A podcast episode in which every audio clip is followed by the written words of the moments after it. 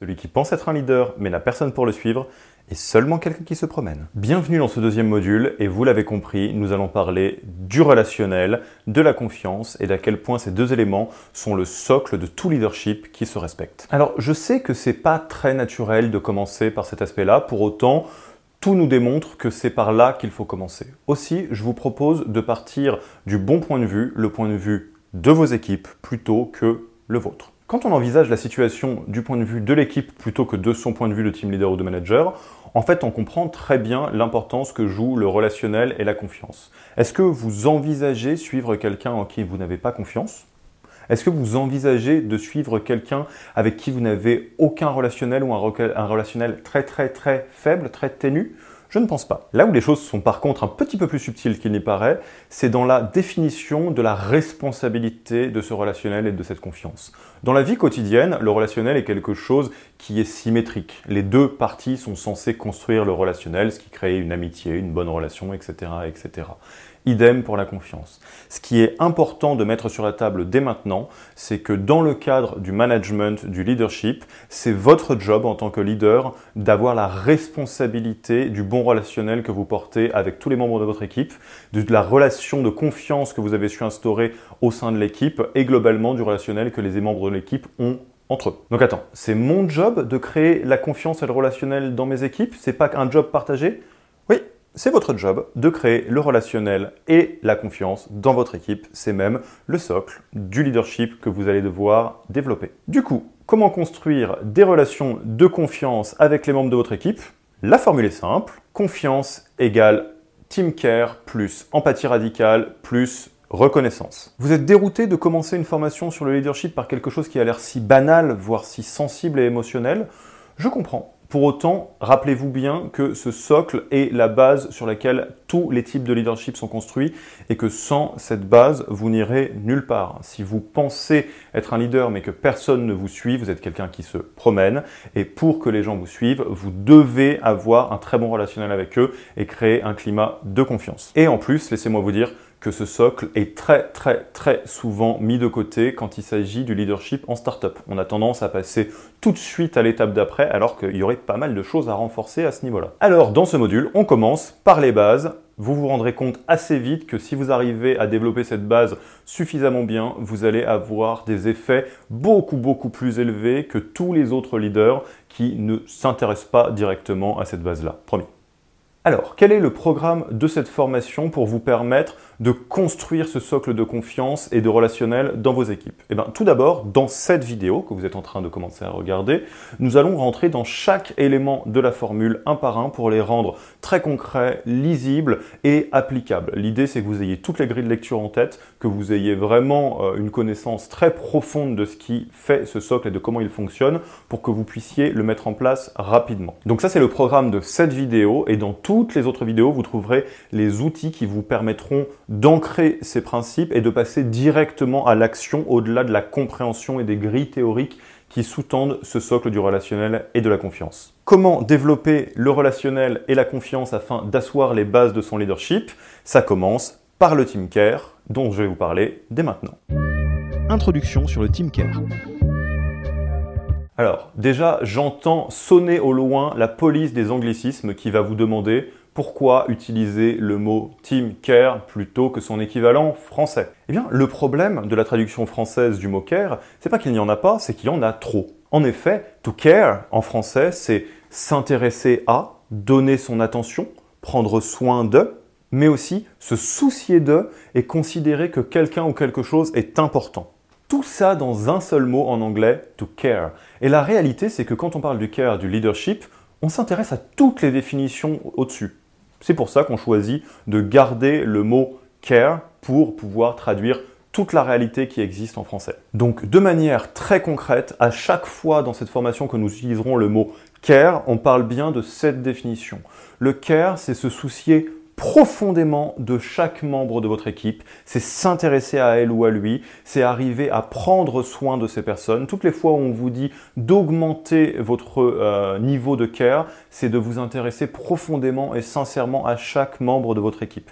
Et soyons très clairs, ce care c'est votre job numéro un en tant que manager et team leader. C'est la première chose que vous devriez faire, c'est en avoir réellement quelque chose à faire, être sincèrement intéressé par les membres de votre équipe. Les images vous parlent plus que les mots? Je comprends. On va vous trouver une bonne image de ce que c'est que le care. La meilleure image, la meilleure représentation qu'on peut croiser au quotidien de ce qu'est le care, de comment se comporte quelqu'un qui care, eh ben c'est un bon chien. Vous êtes dérouté? Pensez au chien que vous avez vu autour de vous. Un bon chien se soucie de vous, il prend soin de vous, il fait attention à vous, il est connecté, il est content de vous voir et gratuitement. Il n'attend pas particulièrement quelque chose en retour, il care. C'est ça que fait un chien, en tout cas un bon chien de bonne constitution, quand il s'adresse à vous, quand il interagit avec vous. Alors, je ne rentrerai pas dans le débat des chats versus les chiens. Soyons très clairs, pour les besoins de cette formation, le care, c'est plus quelque chose qu'on voit au quotidien chez les chiens que chez les chats. Ça ne veut pas dire que les chats sont des mauvaises personnes. Bref, vous m'avez compris. Ce que je veux vraiment que vous gardiez en tête à chaque fois que dans cette formation on va utiliser le mot care et que je vous demande d'avoir euh, un mode care, pensez à notre maître à tous, celui qui ne peut pas être dépassé, le bon chien. Et soyons clairs, hein, je parle bien de cette dimension-là du chien, je ne vous demande pas d'être dans un aveuglement, je ne vous demande pas d'avoir le petit charme un peu stupide que peuvent avoir certains chiens. Rappelez-vous bien, l'idée c'est vraiment cette forme d'attention inconditionnelle que témoignent les chiens vis-à-vis des personnes qu'ils aiment bien. Donc le care, c'est ça. Team Care, pourquoi est-ce la base de la confiance? On a bien compris ce que c'était le care, à quoi ça ressemblait, quelle était la définition, et donc le team care in extenso, qui est le care que vous allez euh, attribuer à vos équipes.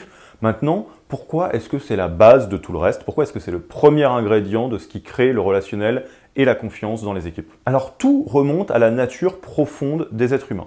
On croit à tort que les êtres humains sont des êtres rationnels, logiques, pondérés, mesurés, tout ça, tout ça. La réalité, c'est que les êtres humains sont des êtres avant tout émotionnels. Ce que ça veut dire, c'est que dans vos équipes, toutes les personnes, indépendamment de leur mode d'action, de si c'est des gens qui sont sympas, pas sympas, faciles, pas faciles, ils ont toutes et tous besoin d'être aimés, en sécurité et reconnus. Et comment est-ce qu'on répond positivement à ces trois besoins fondamentaux qu'une personne peut avoir dans le milieu professionnel?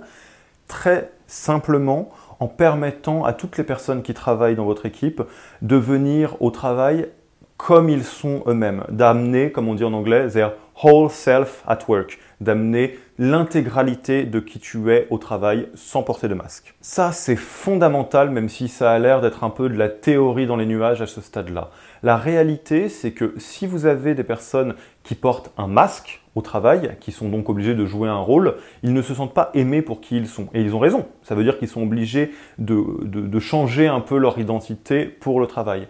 Le fait d'être euh, dans un mode de masque, c'est souvent un mode de protection. Donc on ne se sent pas en sécurité psychologique pour une raison diverse ou variée, parce que l'environnement de travail est trop dur. Et souvent, le fait de mettre de la distance dans sa propre représentation euh, personnelle avec le travail, c'est aussi un témoin qu'il n'y a pas assez de reconnaissance. Donc pour éviter de se sentir euh, frustré de ne pas avoir assez de reconnaissance ou blessé de ne pas avoir assez de reconnaissance, on présente une image un petit peu décorrélée de qui on est au travail pour protéger. Alors qu'à l'inverse, le fait d'être capable d'amener son whole self at work, donc d'amener sa personnalité tout entière dans son lieu professionnel, c'est un vrai témoin qu'on est capable de recevoir une certaine forme d'amour de la part des personnes avec qui on travaille, parce qu'on nous aime comme on est, donc on se sent à l'aise de montrer qui on est vraiment, de certaines sécurités psychologiques, je ne suis pas en train de me protéger de tout ce qui va se passer, et euh, d'une certaine forme de reconnaissance, parce que j'ai quelque part le courage, ou en tout cas la liberté, la sécurité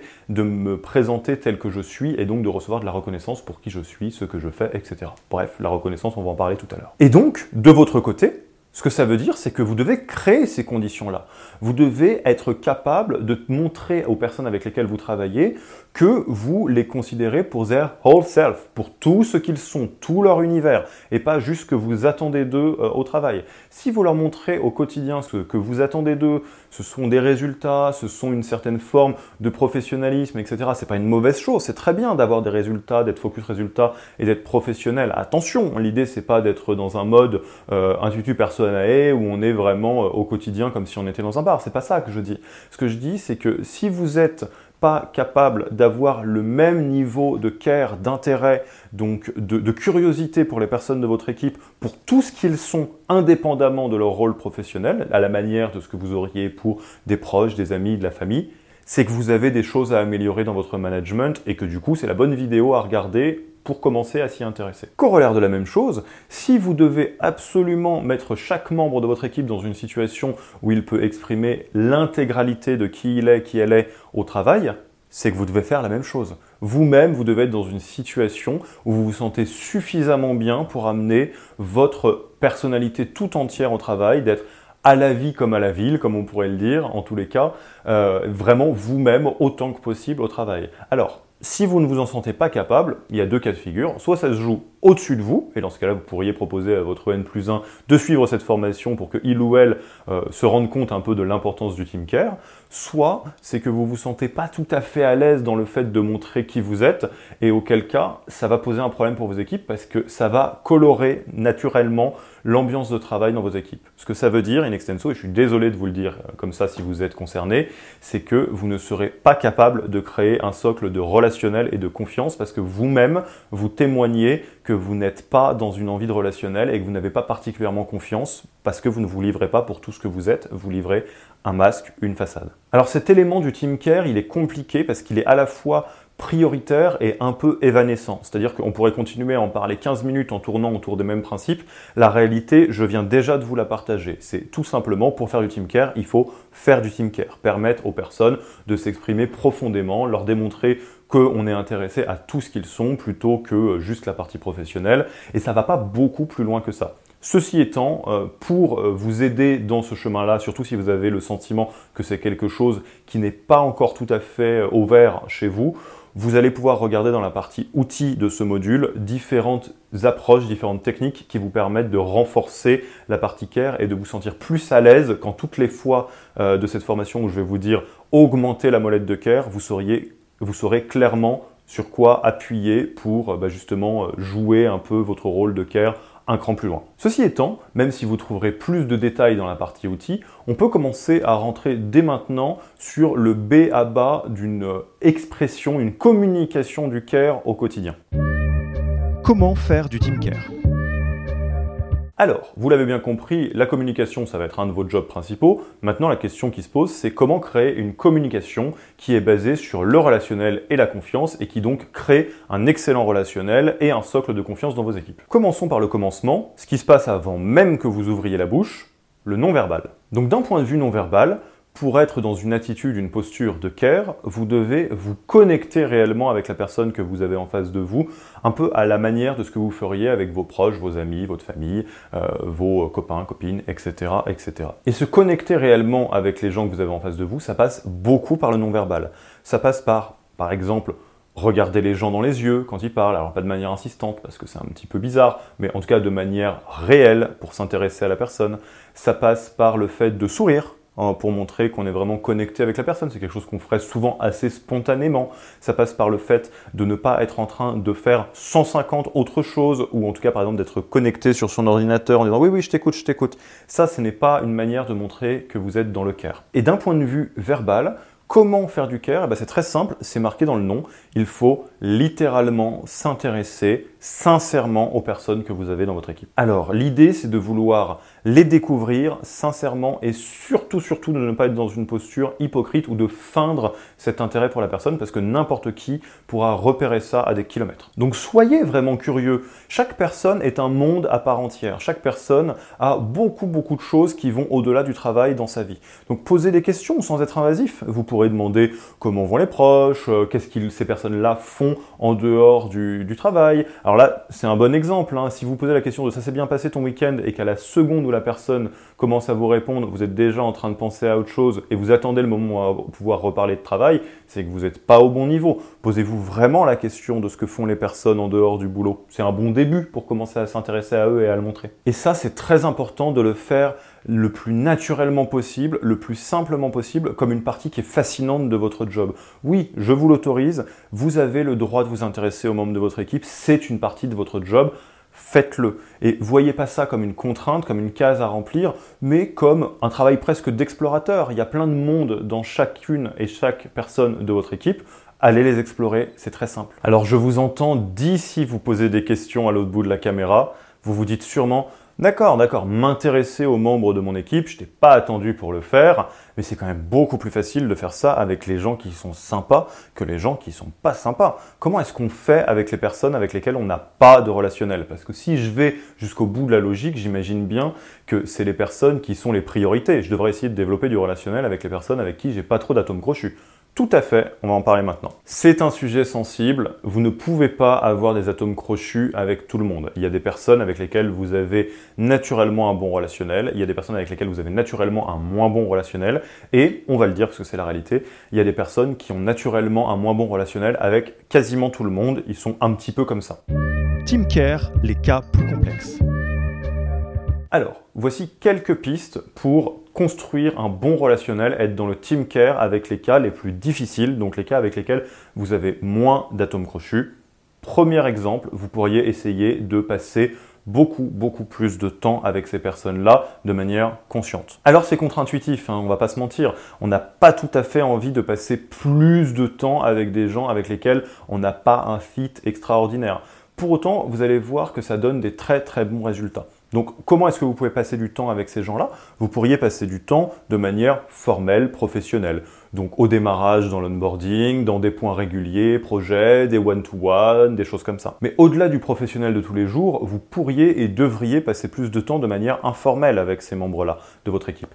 Vous pourriez par exemple prendre l'habitude de faire des petits, des petits déjeuners ou des déjeuners assez régulièrement avec la personne ou des cafés que vous n'hésiterez pas à mettre dans l'agenda. Hein. C'est pas un café qui va arriver quand il arrivera. L'idée c'est de provoquer du temps passé avec ces personnes-là. Donc peut-être que vous pouvez vous dire au moins une fois par semaine, ça serait bien qu'on prenne un café ensemble en one-to-one pour parler de la pluie du beau temps et de quelque chose qui est euh, non professionnel. Et vous verrez que mécaniquement, le fait de passer beaucoup plus de temps avec la personne va créer un relationnel. En tout cas, ça va favoriser, ça va le faciliter. En parlant de temps formel et informel, il est temps de parler du cas particulier du off-site. Donc euh, les différents séminaires qu'on fait à distance, les soirées dans lesquelles il y a un petit peu d'alcool, etc., les after-work, enfin tout ce qui ressemble à des événements de team building un peu classiques.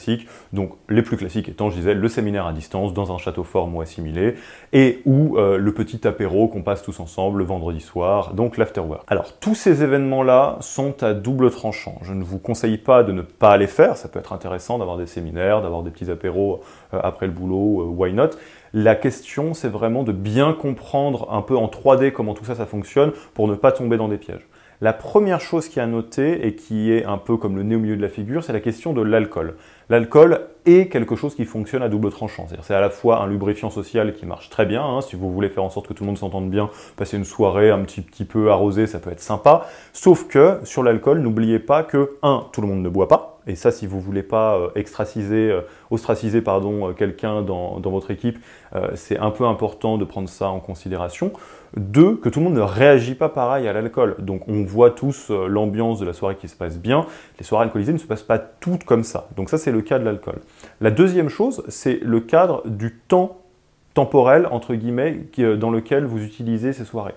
Par exemple, l'afterwork du vendredi soir, c'est très très très sympa, mais il y a peut-être des personnes qui, après 18h, 19h, enfin je ne sais pas à quelle heure vous terminez le vendredi soir, ont surtout euh, envie ou besoin de rentrer chez eux euh, parce qu'ils ont euh, des occupations qui sont importantes, ils ont une famille, etc. Ou juste, voilà, ils sont très contents de faire des choses avec vous et ils sont très contents de faire des choses un petit peu en dehors du boulot aussi. Et il n'y a aucun mal à ça. Le problème, c'est que si ça devient une habitude, vous ne pourrez pas ne pas vous retrouver dans une situation où la personne qui ne vient pas aux apéros ne va pas manquer des choses. Quand elle ne sera pas un mouton noir en disant Ah bah dis donc, on crée des choses, bonne ambiance et la personne ne vient jamais. Donc voilà, ça c'est un point qui est important. Tout ce qui est team building un peu classique du genre after work euh, ou euh, off-site, les séminaires que vous faites à distance, c'est bien, mais euh, n'essayez de ne pas trop en faire ou posez-vous toujours la question de est-ce que ce n'est pas contre-productif? Est-ce que je ne suis pas en train d'isoler, d'exclure des gens sans faire exprès, même si ça part d'un bon sentiment? Donc globalement, la première stratégie, si vous avez envie de construire une très bonne relation, d'être dans une logique de care avec quelqu'un euh, avec lequel vous avez moins un tome crochu, c'est de passer plus de temps avec cette personne, et ça, ça sera toujours vrai. Si vous voulez augmenter quasi mécaniquement euh, le niveau de care et de relationnel que vous avez avec quelqu'un, passer du temps avec. Vous n'avez pas construit des fortes amitiés très solides en passant deux ou trois minutes avec la personne. Non, souvent il y a l'histoire d'une vie et c'est quasiment un élément basique de la formule, on aurait pu le mettre. Le temps passé, euh, ça crée du care. Voilà. Dans certains cas de figure, ça suffira pas. Il y aura des personnes pour lesquelles vous allez vraiment avoir un blocage, ça va être difficile de créer du relationnel, vous allez avoir du mal à vous sortir de la tête l'image d'emmerdeur que peut avoir la personne. Et pour ça, on a une autre approche à vous proposer. Donc l'approche que je vais vous proposer est un petit peu étonnante, mais pour autant fonctionne très bien. On va revenir un petit peu un cran en avant. L'idée, c'est d'être sur une posture de care pour permettre à la personne d'exprimer qui elle est profondément et de voir un peu toute la complexité de la vie de la personne, et ce qui, créera un bon relationnel. Et dans certains cas, c'est un petit peu difficile parce que la personne semble très fermée et euh, vous allez avoir quelques problèmes à vous sentir connecté à la personne. Pour un petit peu hacker ça, une manière qui fonctionne bien d'envisager la chose, c'est de se mettre dans une position où vous faites l'effort vous-même d'essayer de comprendre ou de considérer tout ce qui fait la complexité de la personne avant même qu'elle ouvre ces portes-là pour vous. Donc concentrez-vous sur ce que vous connaissez déjà. Essayez de voir vraiment la personne en 3D au quotidien. Pensez à ses intérêts, pensez à tout ce que cette personne fait en dehors du boulot, pensez à ses besoins ou ses intentions, euh, tout ce qui sont de l'ordre de ses émotions, ses émotions négatives, ses émotions positives, les jours est de mauvaise humeur, parce qu'il se passe peut-être quelque chose dans sa vie, peut-être que la personne a des troubles de santé, bref, toute personne est un peu complexe et trimballe tout son univers avec soi au boulot et ailleurs, et l'idée c'est d'arriver à vous raccrocher à ce que vous connaissez déjà ou ce que vous pouvez envisager pour voir la personne non pas comme l'emmerdeur de service qui vient euh, toujours dire non à tout ce que vous voulez vous dire et globalement on fait un petit peu euh, casse à tête et un peu tête de mule en vous disant oui mais j'imagine qu'il y a des bonnes raisons pour cette personne euh, de fonctionner comme ça. J'imagine qu'elle fait pas ça pour m'embêter, elle fait ça très simplement pour des raisons qui lui sont propres et le fait d'envisager ça, vous allez prendre la personne avec beaucoup plus de douceur, avec beaucoup plus de tendresse, assez mécaniquement parce que vous allez voir même si pour l'instant vous avez une vision parcellaire des choses, toute l'immensité de l'univers qui se trimballe derrière la personne. Et le fait de faire ça, c'est un peu magique. Euh, vous allez créer des bonnes relations avec la personne parce que la personne va sentir que vous avez l'intention euh, d'être connecté à elle et de la considérer comme une personne avec toute la complexité de son univers. Et c'est un effet qui est très très très positif dans le temps. Donc en résumé, le fait de prendre soin de la personne et de considérer que la personne est complexe et ne fait pas les choses pour vous embêter avant même de créer le relationnel qui vous permet d'avoir accès à tout ça, vous allez voir que paradoxalement, ça risque de tout changer Attention, ceci étant, il faut quand même le faire un petit peu sur le long terme. C'est pas parce que vous le faites juste euh, un mardi matin que la relation va mécaniquement changer. Mais si vous en faites une habitude, vous allez vous rendre compte que mécaniquement, vous allez assouplir et améliorer petit à petit le relationnel avec la personne qui va se sentir en sécurité pour s'ouvrir. Introduction sur l'empathie radicale.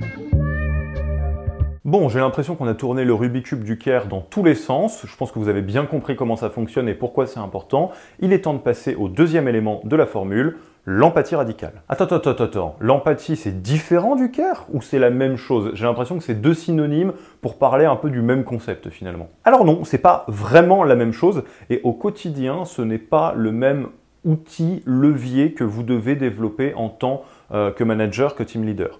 Le care, c'est s'intéresser à la personne, permettre à la personne d'exister dans toute sa complexité et dans son intégralité au travail. L'empathie, ce n'est pas ça. L'empathie, c'est votre capacité à vous mettre dans les chaussures de la personne que vous avez en face de vous, de voir les choses de son point de vue, d'arriver quelque part à euh, sortir un peu de votre ego pour vous positionner en dehors de votre corps et voir la situation sous un autre angle. Et évidemment, le fait d'être capable profondément, radicalement de vous mettre dans les chaussures de toutes les personnes de votre équipe, sincèrement, c'est quelque chose qui va avoir un impact énorme en termes de relationnel et de confiance. Si vous êtes capable de montrer aux personnes que vous avez en face de vous que vous arrivez à voir les choses de leur point de vue, que vous soyez d'accord ou non, ça c'est un autre sujet, vous allez pouvoir créer un sentiment de sécurité, de relationnel et de confiance qui est beaucoup plus élevé que uniquement le care, même si le care est important, vous l'avez compris. Donc vous l'avez compris, votre capacité à vous mettre à la place des membres de votre équipe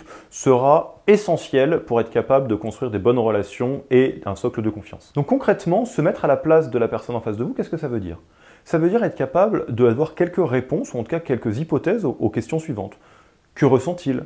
Pourquoi est-ce qu'il fait ce qu'il fait? De quoi a-t-il besoin? Quel est son avis sur la question? Dans son propre système de pensée et de son propre système de valeurs, comment voit-il les choses? Mais aussi ses peurs, ses souffrances, toutes les choses qui le mettent mal à l'aise, qui le rendent inconfortable. Et pour avoir les réponses à ces questions, il n'y a pas de secret, il va falloir encore une fois vous intéresser sincèrement à la personne que vous avez en face de vous et prendre l'habitude d'assouplir le fait de toujours voir les choses de votre point de vue, ce qui est un automatisme d'être humain évidemment. À ce sujet-là, il n'y a pas de mystère, autant le dire maintenant, vous allez devoir prendre l'habitude de mettre votre ego de côté. Ego, c'est je, hein, donc c'est moi-même, un peu la représentation que j'ai de moi-même. Et le fait d'avoir un ego qui est très élevé ou d'être sans cesse en train d'essayer de protéger son ego, ça ne permet pas de créer une relation parce que quelque part on est en train de se dire que ce qui est important c'est moi et pas vraiment toi. Alors qu'à l'inverse, arriver à faire coexister sa propre personne avec la personne en face en montrant qu'on est capable de se décentrer et de se mettre dans ses chaussures, c'est une manière de mettre son ego de côté. Quelques manifestations d'ego au quotidien dans le milieu professionnel, le fait de toujours chercher à avoir raison ou à prouver qu'on a raison. Donc quelque part à défendre son opinion. Ça, c'est très problématique parce qu'il n'y a pas de mal à avoir confiance dans votre point de vue. Ça, c'est un peu normal. Vous passez du temps à essayer de le construire avec différentes informations et de votre fenêtre, vous avez toujours raison. Hein. On est toujours un peu le centre de son propre univers. Il n'y a pas de problème. En revanche, dans un cadre de brainstorming, de discussion, si vous vous retrouvez à défendre votre point de vue et à ne presque pas écouter le point de vue de l'autre, c'est que vous niez complètement la capacité que l'autre a de faire la même chose que vous, à savoir de construire un propre opinion avec son point de vue, et que dans la réalité, on ne sait pas trop qui a raison. Donc la bonne euh, manière de faire, c'est de mettre son ego de côté, et quand on vous présente quelque chose qui va à l'encontre complètement de ce que vous dites, de prendre le temps d'écouter la personne, de s'intéresser sincèrement à ce que la personne euh, voit, pense et ce qu'elle a comme opinion. Et ensuite, vous posez la question de est-ce que vous avez raison, est-ce que vous n'avez pas raison, et avec toutes les options qui sont sur la table, dans laquelle vous croyez et quelle va être votre décision. Et ça, vous voyez bien que c'est quand même très différent comme approche que de dire je suis le chef, j'ai raison, ou d'essayer de prouver mordicus que vous avez raison sur un sujet, quitte à faire perdre la face à la personne en face. Hein. Parce que avoir raison, c'est sympa, c'est un petit boost de dopamine, mais le fait d'avoir fait perdre la face à la personne en face de vous, le, lui avoir prouvé face à tout le monde que vous avez raison et que cette personne est idiote, est-ce que ça fait avancer votre North Star métrique? Est-ce que vous pensez sincèrement que le fait d'être un peu un tyran vis à -vis de vos équipes en essayant toujours de les rabaisser pour montrer que vous avez raison, va vous aider à augmenter durablement les résultats de l'équipe. Je force un petit peu le trait, hein, mais je pense que vous voyez la logique et l'effet dévastateur que peut avoir l'ego au quotidien. Enfin, dernier point sur l'empathie, parce que c'est quelque chose que vous n'avez peut-être jamais entendu. Il y a une différence entre l'empathie chaude et l'empathie froide. C'est un concept qu'on utilise beaucoup en sciences sociales, en psychologie sociale, etc. Euh, c'est la différence entre arriver à se mettre dans la peau, dans le, caractère quelque part de la personne qu'on a en face de vous et de raisonner émotionnellement avec la personne. Donc c'est ce qu'on entend très souvent par l'empathie hein, au quotidien, c'est-à-dire le fait de se sentir un petit peu euh, connecté émotionnellement, de ressentir le vécu de la personne profondément. L'empathie froide, qu'est-ce que c'est? L'empathie froide, c'est le fait de comprendre intellectuellement euh, la vie de l'autre personne et d'arriver intellectuellement à se mettre dans les chaussures de la personne que vous avez en face de vous. C'est très important de faire cette distinction parce qu'on on croit à tort que l'empathie c'est quelque chose qui est réservé aux personnes qui ont des moteurs très émotionnels et très sociaux, très relationnels de base. C'est une évidence, hein, les participatifs sont très bons en empathie, les stratèges aussi, mais la réalité c'est que si vous êtes novateur, qui a une personnalité qui est peut-être un peu plus introvertie, un peu plus froide, on pourrait le dire émotionnellement, vous pouvez développer une empathie froide qui fonctionnera tout aussi bien. Donc ne vous inquiétez pas si vous avez l'impression d'être assez peu connecté à vos émotions. Vous pouvez et devez quand même euh, développer de l'empathie vis-à-vis de vos équipes à votre manière, l'empathie froide ou l'empathie chaude donc. Empathie radicale, comment éviter de devenir barge, B-A-R-J. Donc ça c'est l'empathie. Bon, il y avait pas mal d'entre vous, j'imagine, qui a été déjà assez familière ou familier avec le sujet, mais nous, on vous parle d'empathie radicale. Alors, qu'est-ce qu'on entend par là? Ce qu'on entend par empathie radicale, c'est le fait de travailler au quotidien sa posture pour être dans une situation où quelque part vous êtes tout le temps en empathie et vous arrivez à être à l'affût de tous les moments où vous pourriez vous retrancher vers votre ego et donc ne pas être dans une situation d'empathie constante. Donc quelque part, ce qu'on appelle empathie radicale, ça va être ce travail de déconstruire l'ego petit à petit, semaine après semaine, mois après mois, pour être dans une situation où vous êtes totalement à l'aise dans le fait que vous êtes une personne parmi d'autres. Et soyons clairs, ça vient pas tout de suite, mais on a quelques outils à vous partager. Le plus simple pour être en empathie radicale, c'est repérer les moments où vous n'êtes plus du côté de l'empathie et d'essayer de faire quelque chose pour changer cela. Comment vous repérez que vous n'êtes plus du côté de l'empathie? C'est très simple, vous devenez barge. B-A-R-J. Être barge, ça commence par B.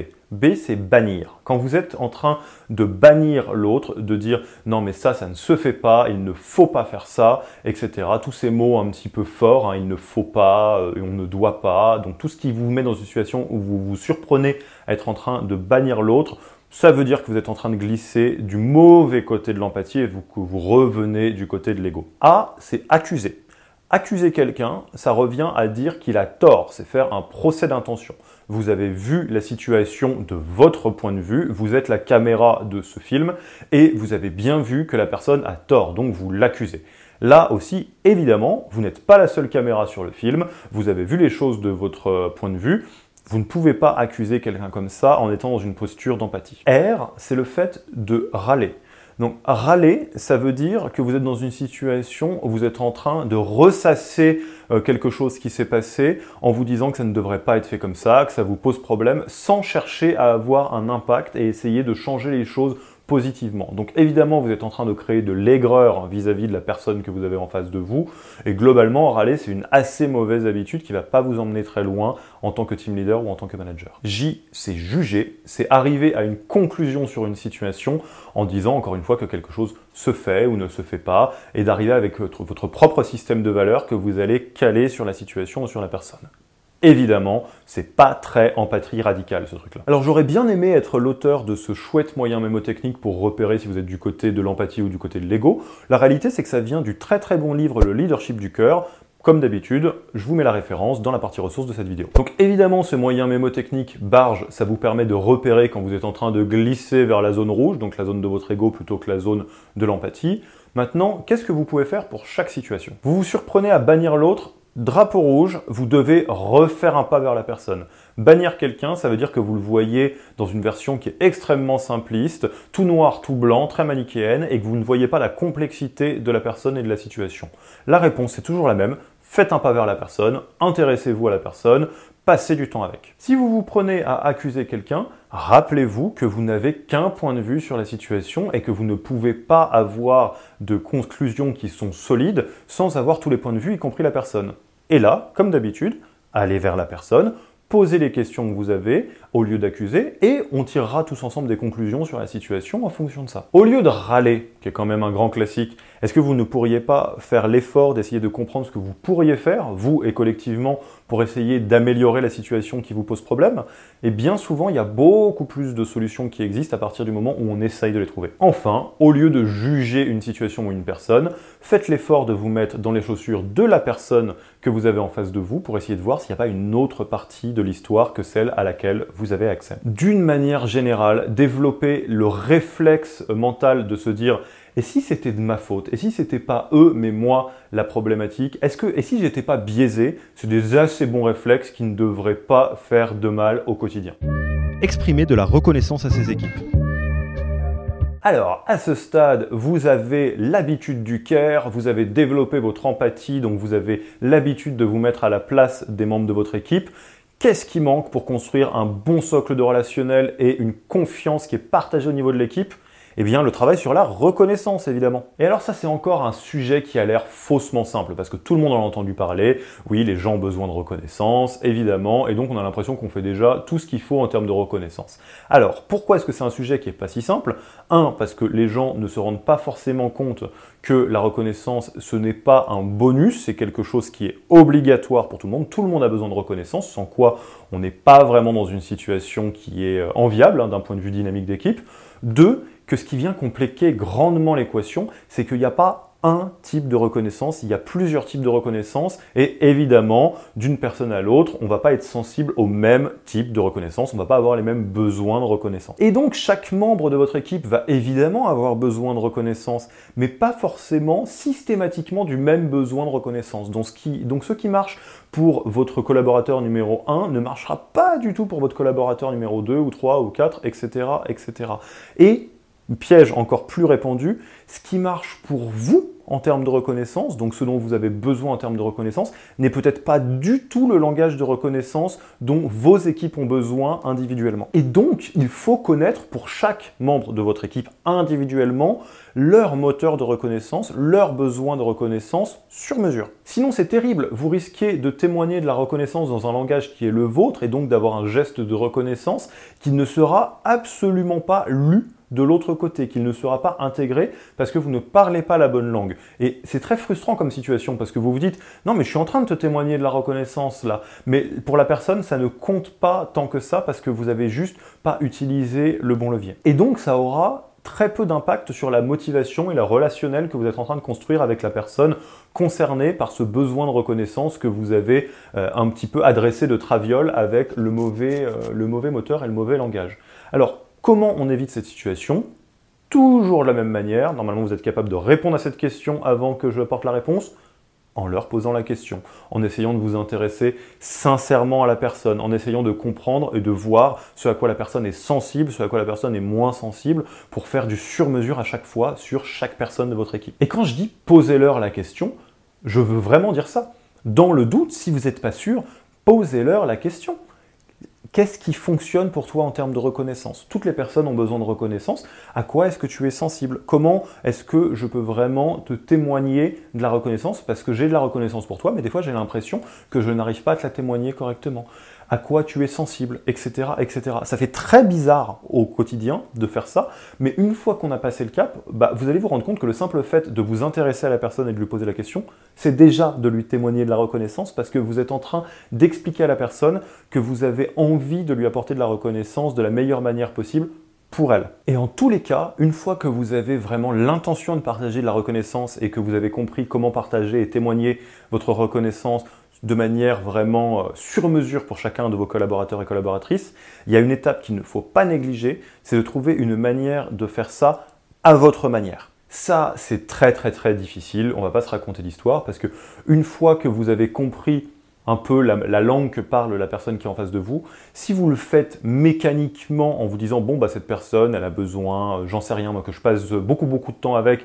mais vous êtes quelqu'un de pas très social et que vous vous forcez à passer du temps euh, sans prendre de plaisir, ça ne fonctionnera pas parce que euh, le relationnel se base sur la sincérité. Donc vous devez trouver une manière sincère avec vos moteurs et vos personnalités à vous de répondre aux besoins sur mesure de chaque, de chaque personne que vous avez dans votre équipe. Et soyons très clairs, hein, c'est pas toujours très facile. Donc comment est-ce qu'on fait ça? Honnêtement, c'est un jeu d'essai-erreur qui se fait petit à petit. Dans certains cas de figure, c'est très facile. Vous allez euh, voir les choses comme une évidence. Vous allez vous dire ah, mais en fait, euh, toi, tu as juste besoin que je te dise que ce que tu fais est bien quand ce que je pense que tu fais est bien. Mais je le pense très souvent et très facilement et j'aurai aucun mal à en témoigner en réunion d'équipe, etc. Donc là, ça tombe bien. Non seulement vous avez compris ce, que, ce dont la personne a besoin, et en plus, c'est très naturel pour vous de l'exprimer de la manière la plus simple. Dans les cas les plus compliqués, c'est-à-dire où il y a une personne qui a besoin de quelque chose euh, d'un peu alambiqué en termes euh, de, reconnaissance, donc encore une fois, regardez la vidéo outils sur les différents grilles de reconnaissance pour avoir plus de détails vous allez vous mettre dans une situation où vous ne serez pas naturellement câblé pour répondre de la manière la plus simple. Peut-être, par exemple, dans le cas que je viens de donner, vous êtes quelqu'un de très très très introverti euh, et euh, le fait en grand comité, en réunion d'équipe, de témoigner de la reconnaissance que vous avez pour quelqu'un va vous sembler peu naturel et si ça vous semble peu naturel, ça va sembler très bullshitant pour la personne qui est en face et ils vont trouver ça pas sincère, ça va pas fonctionner. Mais peut-être que vous pouvez trouver une alternative. Par exemple, envoyer un mail en mettant tout le monde en copie, en expliquant pourquoi est-ce que la personne a fait un excellent travail. Peut-être que c'est quelque chose qui fonctionne mieux pour vous. Toujours est-il, et je terminerai là-dessus sur la partie reconnaissance, qu'il faut impérativement, systématiquement être dans une situation où, un, vous avez envie de témoigner de la reconnaissance, vous, avez vraiment l'intention de le faire et vous savez que c'est important. Deux, vous essayez de le faire dans la langue de la personne que vous avez en face. Trois, en respectant votre propre langue, parce que sinon ça ne sera pas sincère. Par où commencer? Conclusion.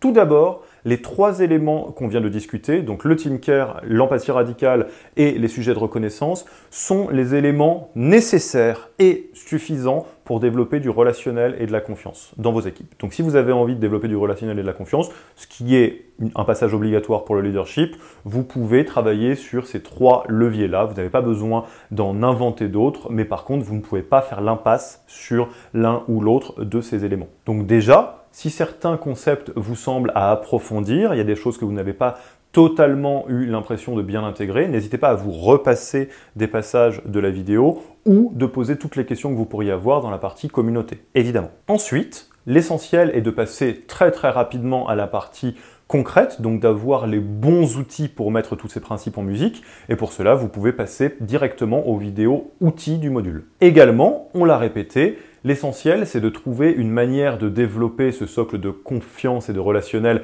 à votre manière, donc en construisant le socle de votre propre leadership.